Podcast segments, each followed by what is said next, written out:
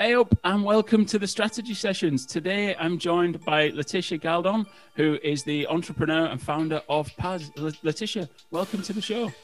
Thank you very much. Uh, so tell me today, where are you? You're um, in Spain somewhere? Yeah, I'm in Madrid. I'm freezing, but I'm happy to be here. Excellent. So, uh, tell our listeners about um, Path, about the project that you're behind. What, what mm-hmm. is it and what does it do? So, Path is a social impact driven startup. We have created a tech talent accelerator program to identify, upskill, and connect refugee professionals with the tech industry in Europe. Brilliant absolutely fantastic. So you connect refugees with the tech industry, you upskill them and help them find jobs, which creates a, a circular economy effectively of uh, mm-hmm. support for, for refugees.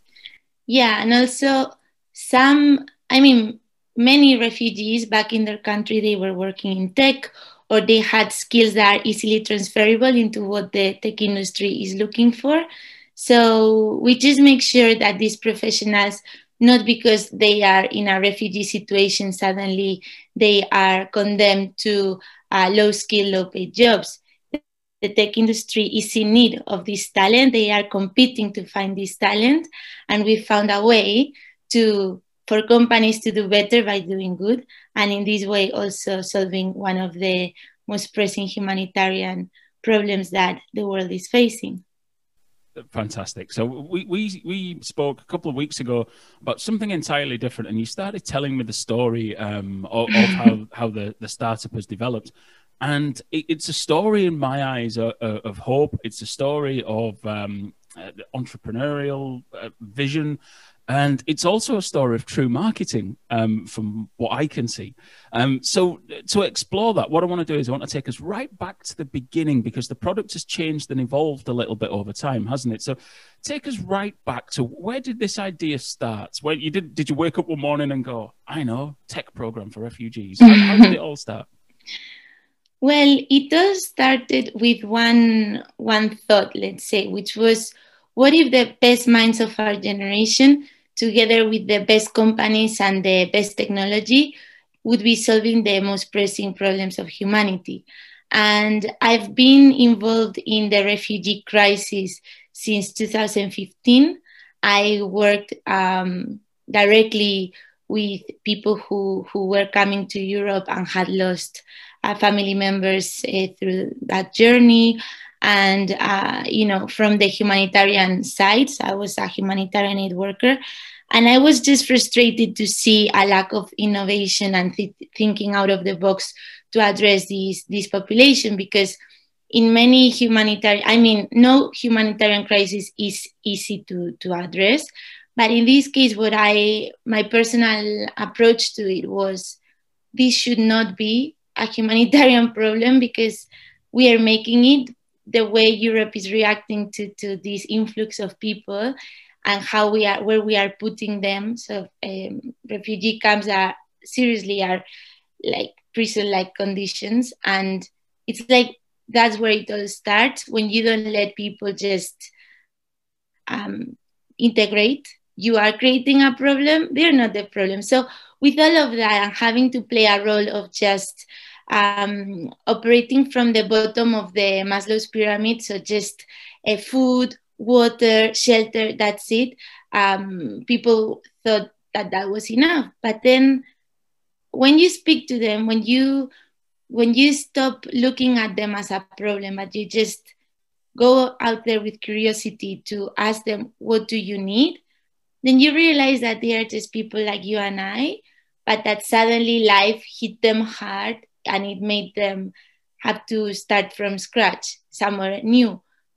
But they had all this potential. So with all of this, I decided that I didn't want to just be uh, following orders or mandates that I don't um, resonate with.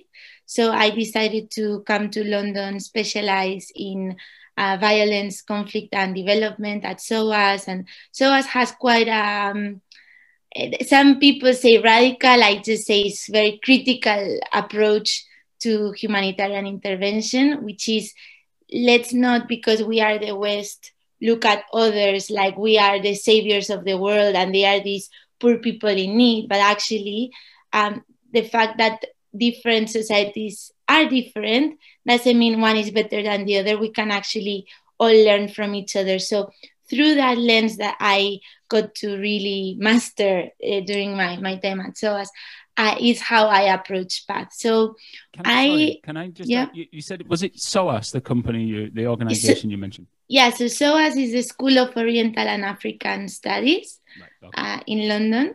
Mm-hmm. And um, yeah, sorry, I no, yeah. no, that, that's okay. That's okay.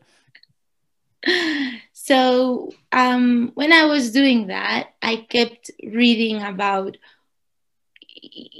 violence and genocide and, and, and the core of why people are forced to, to leave their countries. And my best friend was in the other side, like complete opposite pole. He uh, was at that point, he was the head of growth at Udacity, which is an edtech uh, company in Silicon Valley. They were doing the European expansion. And so he was, his day to day was just, you know, talking about AI education and self driving cars and, and getting people, um, you know, to learn those skills to make sure that the, they are never out of, of the um, job market. Mm-hmm. And he's an entrepreneur and he, every time I, I, I, saw him and, and he asked me, How was your day? I would just start crying. And just because of all, you know, the, the big problems I was reading about, I had faced already. And one day he said, Letty, enough. You know, if you care so much about this, what are you going to do about it? And I always thought that being an entrepreneur meant you have to come up with this great idea that has to work from day one and and if it doesn't it means you're not ready to be an entrepreneur. Mm-hmm. but he started to introduce me to all these tech founders and different startups. And and i realized that actually all you need is to find a problem that is important enough um, to be solved and just engage with it until you find something that works. So it needs to be important for society. So the product at the end is bought or successful, but also it needs to be important to you because as an entrepreneur, you're going to dedicate a lot of time, money, effort, everything to it. So you you have to care. That's my personal opinion. So can I just stop yeah. you there for a second? I just want to dive into that because I think mm-hmm. what you said is really, really important. That entre- being an entrepreneur isn't about having an idea or even a solution. It's sometimes mm. just understanding there's a problem that needs solving and then throwing your energy at that. That's yeah. gonna be a different way to to what a lot of people, you know, you sit there thinking, Oh, I'd leave my job if only I could. So that's a slightly different way of approaching it, isn't it? Yeah, because it comes from wanting to create value from day one, not wanting to create money from day one. I believe that when you create value, money comes afterwards. Mm-hmm. However, if you only focus on creating this billion dollar idea, then good luck, you know, because maybe today that's very popular, but if you didn't um, start it on the right track, and for me, the right track is understanding the problem really well, as we will see through my story, our product has changed. Our, but what never changed was the core, was the why. You know, why did we started this, and what are we trying to solve? Yeah. So you start with a purpose at the heart of what you do. I I, I was critical on one of the podcasts last year about uh, Mondelez, and they, they came up with this ridiculous brand purpose called humaning, um, which makes no sense. And I'm not going to go into it again because I've complained about it far too much. But this is what happens when you tag purpose on to something. So when you start with it at the heart of what you do, that's when brand purpose really, really works for, for companies and for organizations. So, so you, you you started looking at this differently. Then you had a, you saw a problem that needed solving. You saw a problem that mattered to you where did that take you next? Well, the next thing was, um, and I think this definitely is pure marketing, which is we put two um, ingredients in an equation that they never go together. Okay. So, humanitarian problem and high tech, it's like, you know, like that. People were like, what? What are you, you know? So, uh, on that first year, I started to spend more and more time with all these tech founders and they took me to a, a tech startup festival. And I remember that everyone had all these fancy uh, products and apps, and and they would ask me like, "And you, what do you do?" What, and I would start telling them about you know the, the refugee problem and how I'm trying to to bring a sustainable solution to this with tech. And people were like, "I want to be a part of this." And I started the podcast saying that it started with what if the brightest minds of our generation together with the best companies, best technology. This is how it it kind of materialized. I was around people from Google, from Uber, from Amazon, Facebook, developers that cost millions and that um, you know anyone would want them in their team. And they were saying, just tell me what you need. I'll, I'll help you. Why? Because people are looking for purpose but real purpose. Like it's not in tech. People don't just want to work for money anymore because they know that money is not a problem. Like when you have a specific set of skills that everyone needs you're sorted.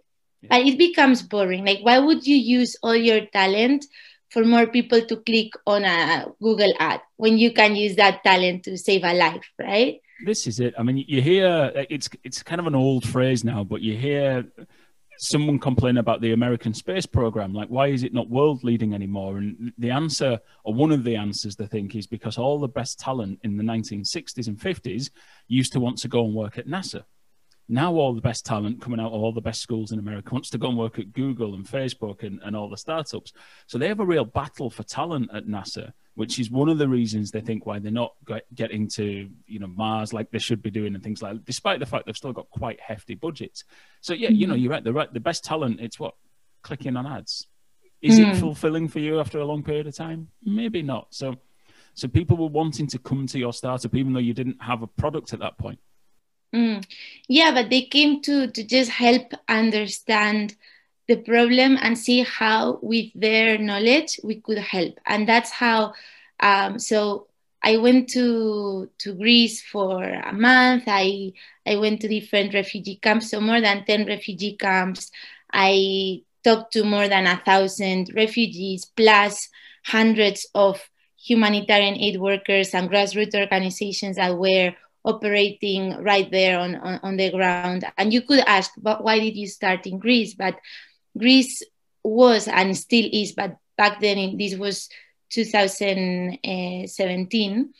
People were um, most Syrian refugees, Afghan refugees uh, were crossing to Europe from Turkey to Greece, and I I think there's something very special about uh, conflict affected refugees you know because you can have a refugee refugees any person who's um, who is forced to leave their countries because their lives are at risk because of for example their race their religion their political views and their sexual orientation or because their human rights are not being uh, respected or because there is a war conflict you know so there are different kinds and that's also from um, let's talk marketing it's hard to um, create a product that addresses all of them because there's the only thing that they have in common is that status, the legal status or of I'm stateless, I've had to leave my country, I cannot go back,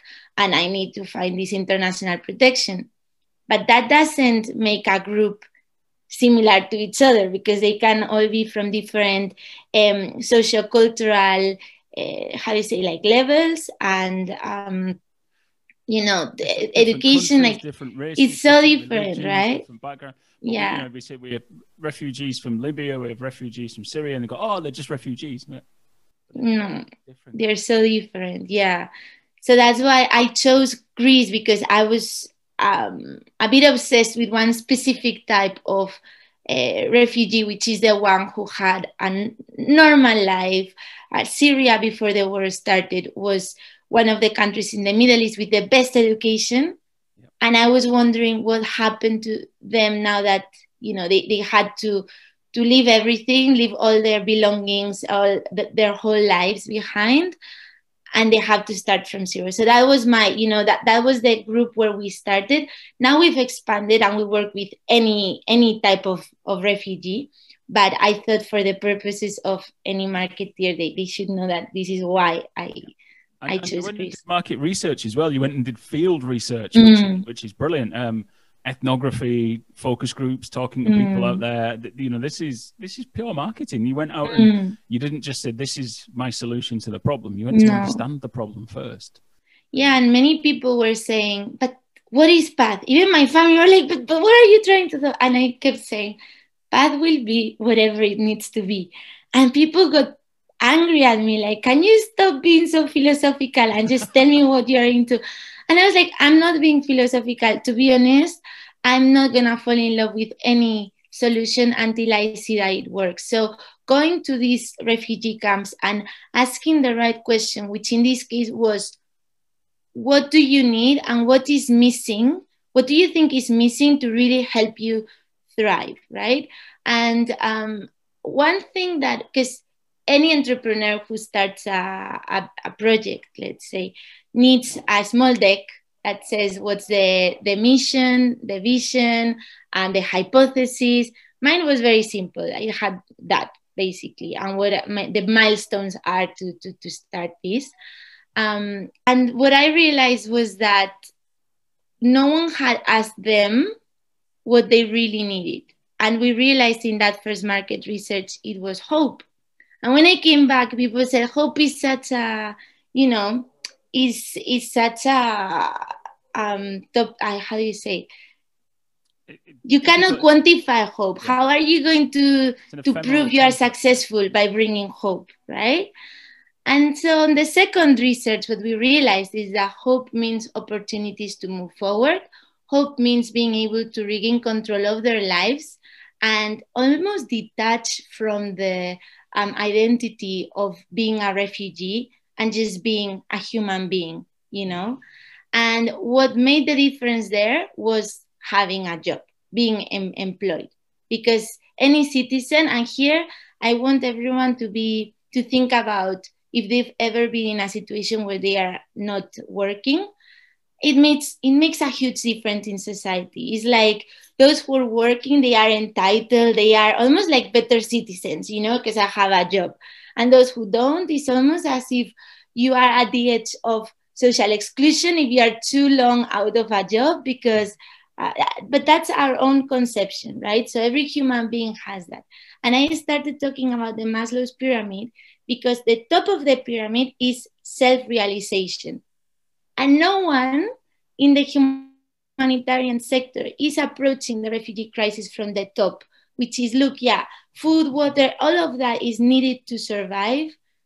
But to actually really, really survive, you also need, a, you know, a reason for, for being. And in, a, in that first year, I, I went through one uh, one of the guys that I interviewed, he was 20, I think, and um, he's from Afghanistan. And I, I, I, gave him, I did this interview with him. When I came back to London, uh, a week later, I received a call that he killed himself. And I was like, I remember I'm a social worker, so I took it like, how couldn't I see this coming? The reality is, anyone in that point where they've they risked everything to come to Europe and suddenly they they, they reach Europe and they face this huge wall that they don't think they're gonna be able to to to pass. So for him it's like, oh, so we went through all of this for this to end up in this refugee camp where we are all, you know, we, we have zero freedom, zero access to any it's like they are uh, citizens or not even citizens they are humans of a lower category. Um, so yeah sorry that i went a little bit out but no it's that's where we realize that okay the self-realization is as important as having food because if you realize that there's no future for you that, that that's it you can't take it anymore. And that's what we try to solve. I, I think you know that there's too much. I don't, don't want to. There's too much politics in the refugee crisis, and I know politicians have to be part of the solution, mm. but it, it, becomes a vote issue instead of a people issue, which, which really irritates me. And we strip away people's dignity is what we do by by forcing them to live on handouts and and just be uh, living in tent cities in between countries and have nothing to live for and it, it just it, it's just wrong it's just wrong that because you know I was lucky enough to be born in this country, that's okay. But because you weren't, you can stay over there. I just don't. I, I fundamentally disagree with the way we approach it, and it, it just it, it, brings it to life the way you. Uh, the, the way you explain what, what happened and what, what happened to that young guy, it's it's horrific. It's horrific. So the, the fact that you're trying to bring hope at least and and um, to, to the refugees in in that position is is fantastic. So sorry, ca- carry on. So what? You, you, you, sorry, I keep interrupting. Go on, carry on. No, no, no. It's good. It's a conversation, and I'm glad that to hear your your thoughts. Um, yeah. So with all of that, what we did was we came back to to London, and then all these people we were talking about, all these um, professionals from the tech industry and many other professionals that uh, were in our network, they came on a Saturday for more than 10 hours. So we started at 9 a.m. and they left. The, the one who left the sooner was maybe 5 p.m., but some stayed even until 7 p.m. So it was a very long day where we they heard me for probably one hour and a half. I just brought them all the all the information of what I found. I even created this video with all the footage and, and the interviews. So I gave them the information and then we created a design thinking session in different tables. So we would have all the edtech people together, all the innovation consultants together, um, and different industries. And then they were coming up with different things that Path could do to bring hope to uh, refugees there. And it all started with why don't we create an online gaming platform that would connect youngsters in refugee camps with youngsters in the UK, and together they would learn uh, programming through challenges. Mm-hmm. So, why did we do this? Because in this uh, field research, what we found was that uh, people were lacking, so refugees were lacking access to education, access to employment, access to a community. They felt isolated and, um, and alone. But one thing they all had was access to internet and a smartphone.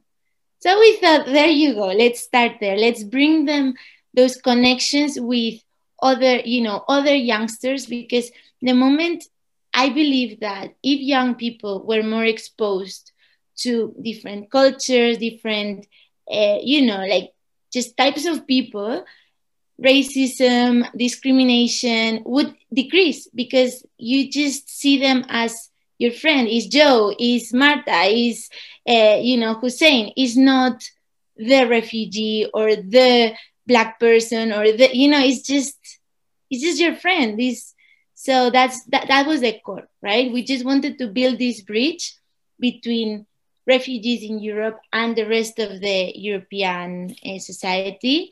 We wanted to start with the youngsters because personally, I thought they were, or I still think they are the hardest group to work with because children, yeah, they're pretty. You can put them in any campaign. Here, we're back at marketing, yeah?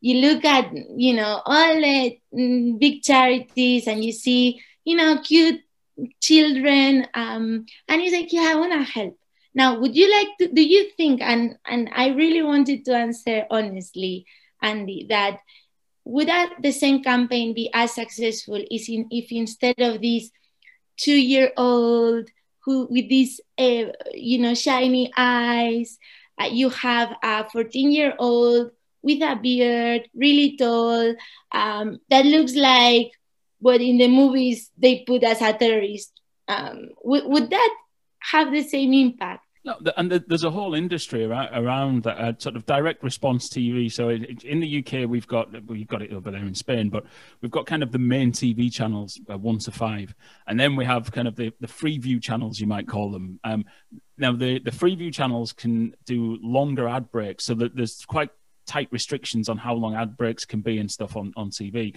But on the free view channels, they have longer ad breaks.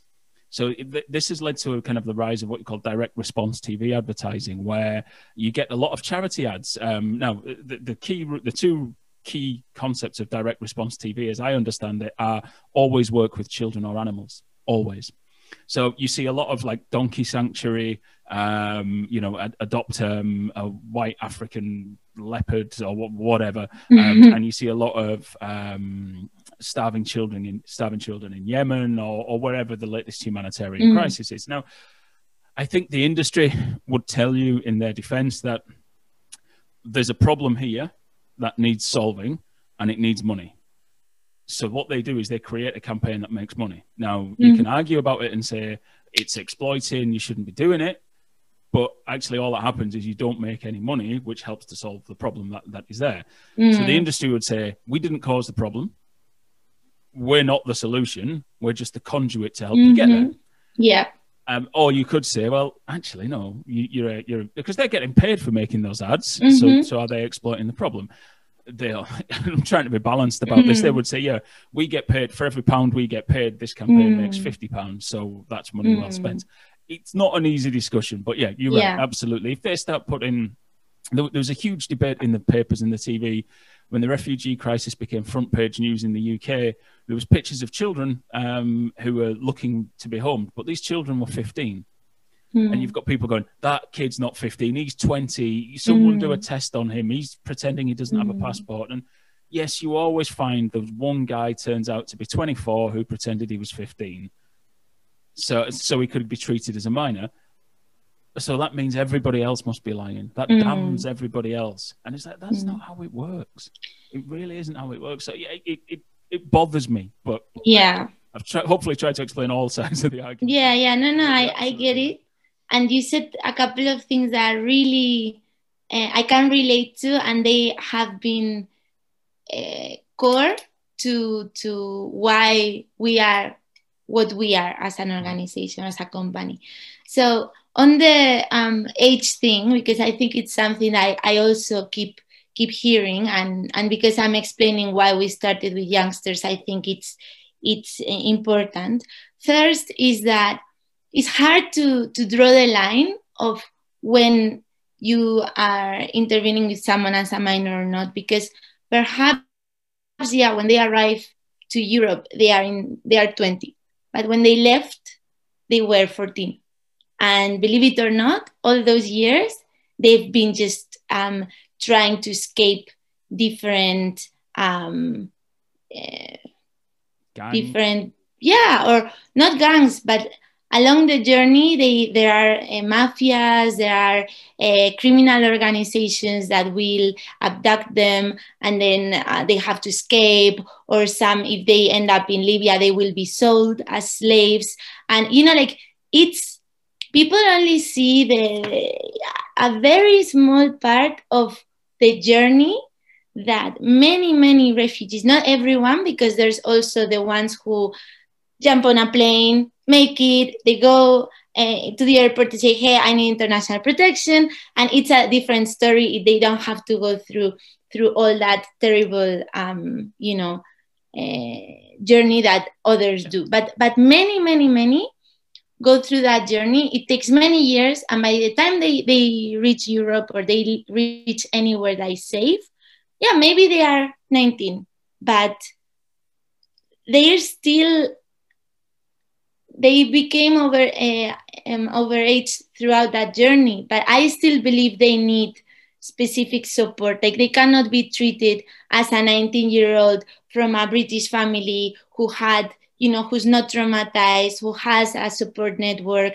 and all of that. So anyways I, I just wanted to give context in like let's not look at things as black or white and it's just a number. Is not. But what it's also true is that in every um, um, culture, or I don't know what the, the right word is, but um, if you see a 15 year old Spanish guy and a 15 year old um, mm, Swedish guy and a 15 year old a Cameroon guy, they are gonna look completely different. So who are you to say who looks 15 and who doesn't? Because you're gonna judge this guy or girl based on you know the you and how you were at that age but so it this all makes me upset but anyways you you said it um they don't this this group this age group is hard to work with because of all the traumas because they are angry at how life has treated them. They are scared out of their mind because they have zero um, you know support and role models or anything. They don't know any i think any teenager in general it's being a teenager is hard but being a teenager who has lived through war torture human rights violations family losses um, things like that has to be much worse right mm-hmm. so that's why we chose um, within this problem that i think is is really difficult to solve which is just integrating um, refugee population in a society that does not want to welcome refugees, we decided to go for the even harder, hardest group, which is all these teenagers that are mostly guys that they don't look, uh, you know, young and cute and, and easy to work with, and no one is, was doing um, a lot of work with them. So the next thing we did was create this game and we did a Kickstarter campaign to to fund it, uh, so we could pilot it, right? And let's talk about. Can we talk about the Kickstarter for a while? Yeah. Because um, there's probably we've not covered that before on the podcast. So, what what do you look at there? You you've got to raise a certain amount of money, and you give. What do you give in return? How did the whole process work for you? So, we could have chosen any platform to do this fundraising. And we chose Kickstarter because we chose to be a startup and not an NGO. And I promise I'm to go back to the Kickstarter, but this just links really well with, with what you just said about there's a problem to solve, it needs money to be solved, mm-hmm. right? And we did not want to be in that situation that because we need money, we need donations, we have to i don't know if this is the, the right use of, of language but like prostitute the problem to get all the funding you know and kind beautiful. of it's a beautiful use of english yeah okay sometimes if i make you know if i use the wrong wording please don't you know because sometimes but i'm glad this one worked. Great.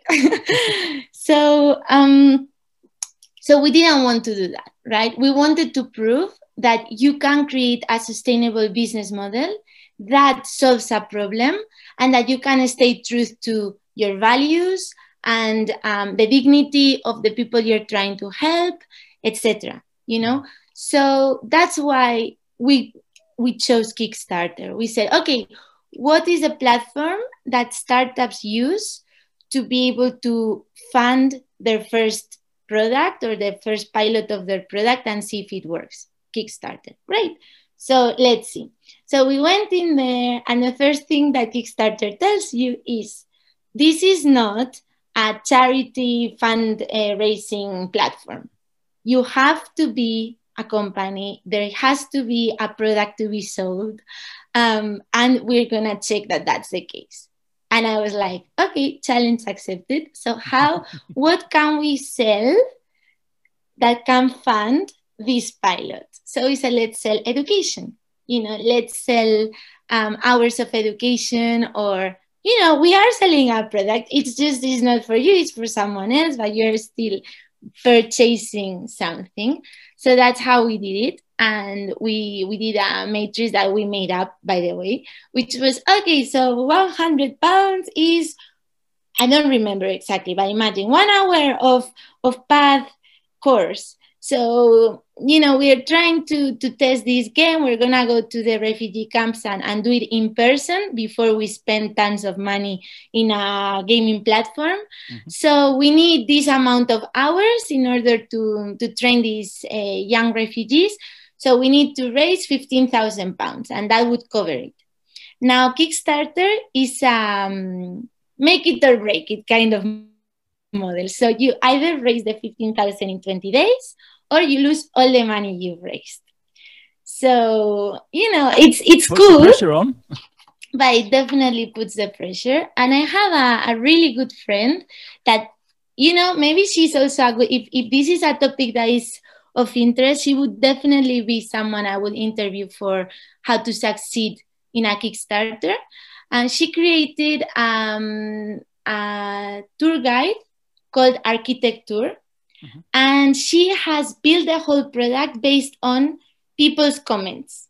So she created this whole strategy before she even went on Kickstarter that the product that she brought to Kickstarter was already what so many people wanted that she raised all the funding on the first, I don't know if it was the first hour or the first day, and then it just multiplied, right? Yep. So she happens to be a friend of mine. So I remember I went to have a coffee with her. I said, Virginia, you need to tell me how did you do it because I need the same. Like I need, I don't need to multiply this. If I get the fifteen thousand, I'm I'm happy. But I cannot afford to not get the money because until this point, we had bootstrapped the whole thing. Mhm. I, you know, I was not working for anyone else. I was fully just working on path, zero salary.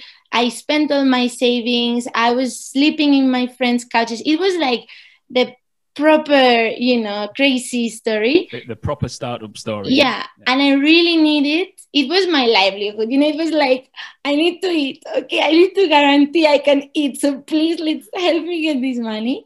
And I had this call with her maybe a week before. No, this coffee with her a week before I was about to launch the campaign, and she said, "Well."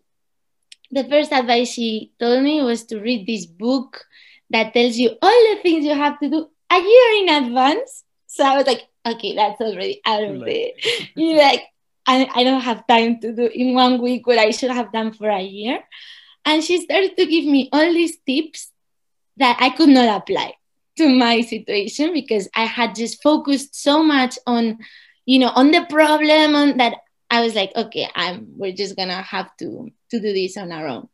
So then the next thing that happened was that um, I convinced friends and family to, to support us. And that's how we got the first 5K. It was the first week and 5K. And I thought, yeah, this is this is working. Look, we have three weeks. If we get 5K every week, we, we will be there. Mhm.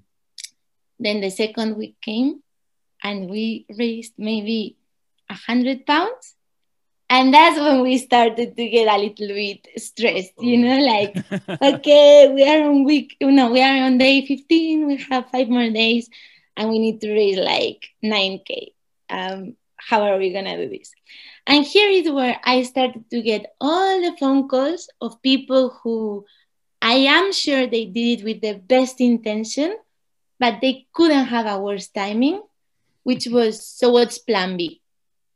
There was no plan B. When you go on a Kickstarter, don't have a plan B Mhm. because if you have a plan B, you relax and you're like, okay, plan A doesn't work, let's go on plan B.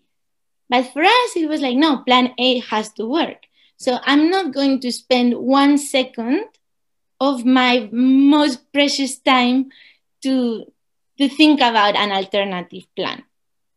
Right?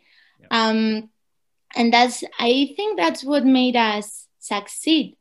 That we, everyone around us saw us so convinced that we could do it that they started to believe that we could do it. And because they thought we could do it, they started to convince their network that we could do it. And it went from, no, impossible, they're not gonna make it, to going viral and, you know, I, on I, WhatsApp and Twitter, yeah? I, I think I saw it on LinkedIn. Uh, LinkedIn as well. Somebody somebody shared it on LinkedIn, and somebody I was tagged in it by maybe two or three people who were like, "Andy, have you seen this? Have you seen this?"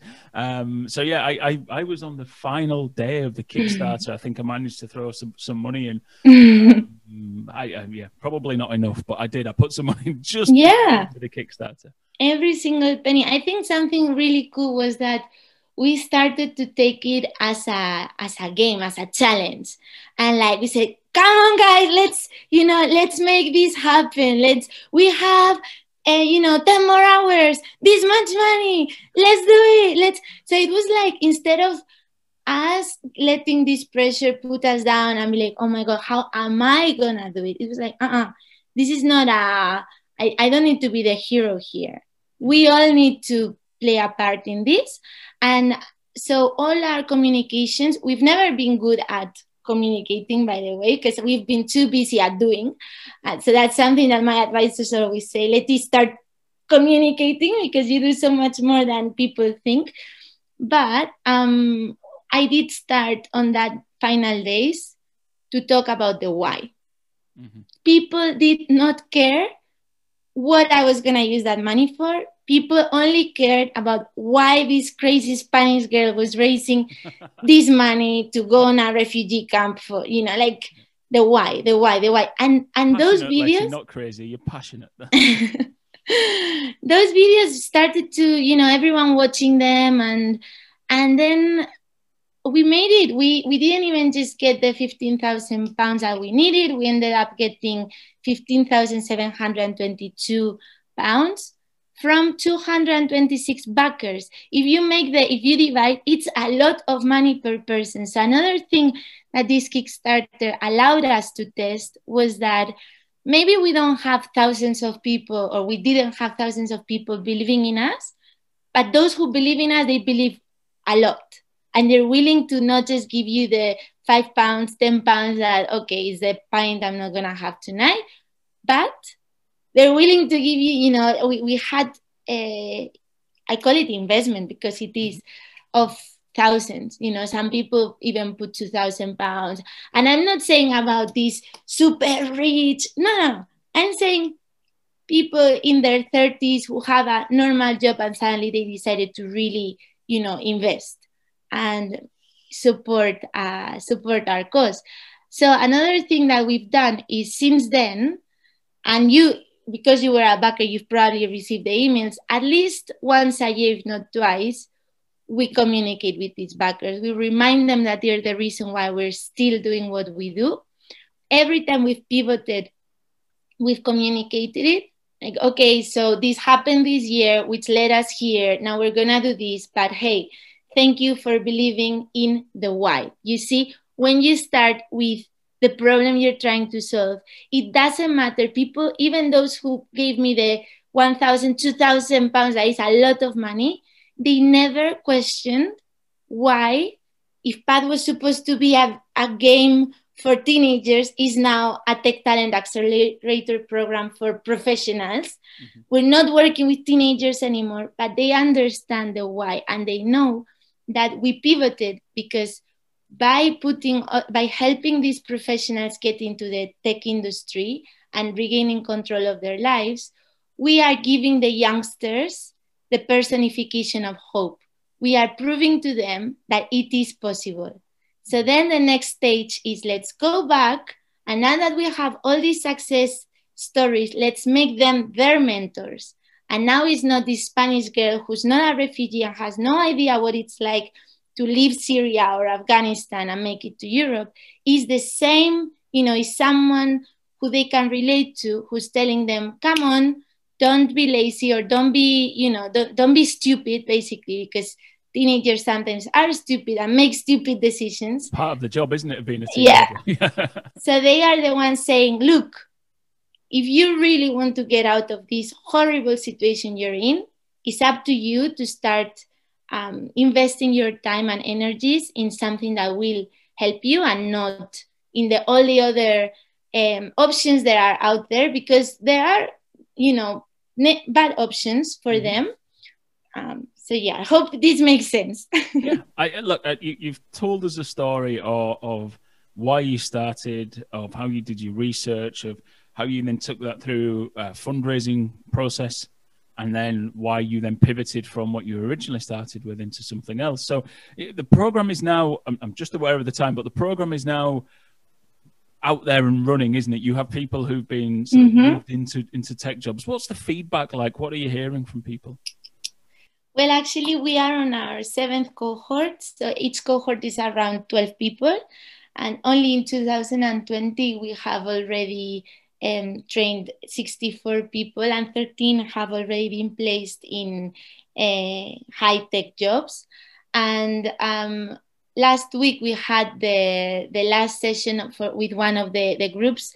The accelerator has three phases. So this group finished phase one. Um, and someone said, I regained hope. And I stopped the call. I was like, okay, guys, wait, wait, can you repeat? Let me record. I said, yeah, I regained hope. And he said, you have no idea how happy this makes me because I never told them Path started with the mission of bringing hope to refugees. And the fact that now someone has verbalized that they regained hope, that they, they believe it's possible to get out of where they are, is like mission accomplished, you know? Wonderful. No, uh, this is brilliant. Honestly, it's it's so uplifting uh, in the end. So, so tell me, if anybody uh, is thinking, I want to get in touch, I want to get involved, how can I help? Um, what's the best way to find out more at the moment? Because obviously, you don't just want people throwing stuff at you. If you know, mm. what's, what's the best way to get in touch or to at least see what's happening? So they should go to our website, which is PATH, which is P A Z dot AI for artificial intelligence. Path in Spanish means peace, so it's easy to remember. Ah. And um, yeah, and then they have three options. If you are a refugee and you are you have a tech background and you want to get involved in our program, then there is a, a section for them. If you would like to become a mentor, so you work in the tech industry and you would like to to help us um, upskill one of our candidates, then there's a section for them. And if you are a company and you want to get, uh, you know, refugee talent into your team, then there's also an option there. So, um, you know, th- those are the, the best ways. And I always read the messages, so I'll, I'll get back to everyone. So a lot of my audience, uh, I'm based in Belfast. Uh, probably 30% of my audience is, is, based around here. There's a huge tech scene in Belfast. So mm. if you are part of that tech scene and you are listening, please do go and check that out. The, the link's in the show notes, paz.ai, and you'll be able to get in touch with Letty that way. um, as we come to the end of the interview, Letty, there's a couple of questions that I always have to ask everybody. Um, yeah. So we'll, we'll quickly run through them. Firstly, uh, books. Um, I like to share book recommendations from the guests for the for the listeners. What books do you read, and and, and what would you recommend? So there's one that I always go back to because it remind it gives me it gives me hope when I'm at my worst, which is called "The Hard Thing About Hard Things" from Ben Horowitz, yeah. and I normally so I have the different quotes that I like and that keep me going. And uh, whenever I have a friend who's also an entrepreneur going through the same, you know, difficulties that I feel sometimes, I send them uh, certain quotes. And I got one right here that I would like to, to read aloud because it explains the what we've been talking about. And it says, Hard things are hard because there are no easy answers or recipes. They are hard because your emotions are at odds with your logic. They are hard because you don't know the answer and you cannot ask for help without showing weakness. And this is so true. So many entrepreneurs who are trying to, to disrupt something, they're trying to, to innovate. They feel, you know, that that loneliness and that craziness and that how hard it is because you cannot even explain sometimes what what you're doing. You just need to to believe. So this is a sort of book that um, always has you know quotes that that resonate with you and yeah. Wonderful. brilliant. Uh, do you know you're the first guest who's actually read out a part of a book that they recommend and um, this might be a new thing because it was brilliant. It just brings that, that whole book to life. I haven't read it yet but it, it just brings it to life that way so thank you very much for that. And then the last question that I ask everybody. Is there anything that you thought I was going to ask today that I haven't asked you? No, I thought you would ask me about what path means, but I already told you. And you did say, ah, so I knew. I had that moment. I had that. I have that. Oh, I, I don't speak a word of Spanish. Well, no, that's a lie. Um, I pride myself on being able to order beer and chips in about a dozen different languages. Um, that is literally the, um, the the beginning and end of my Spanish. I could I can survive on beer and chips for a length of time. Mm. So yeah, I, when you said it means peace, I was like, oh, brilliant name. I love a name like that that has different like different layers and different meanings. Fantastic. um, Letty, thank you very much for your time. We'll put your details in the show notes if anybody does want to reach out and get in touch with you. And uh, look, it's been wonderful having you on. Thank you, and good luck with everything uh, with Paz. Thank you. Thank you so much, Andy.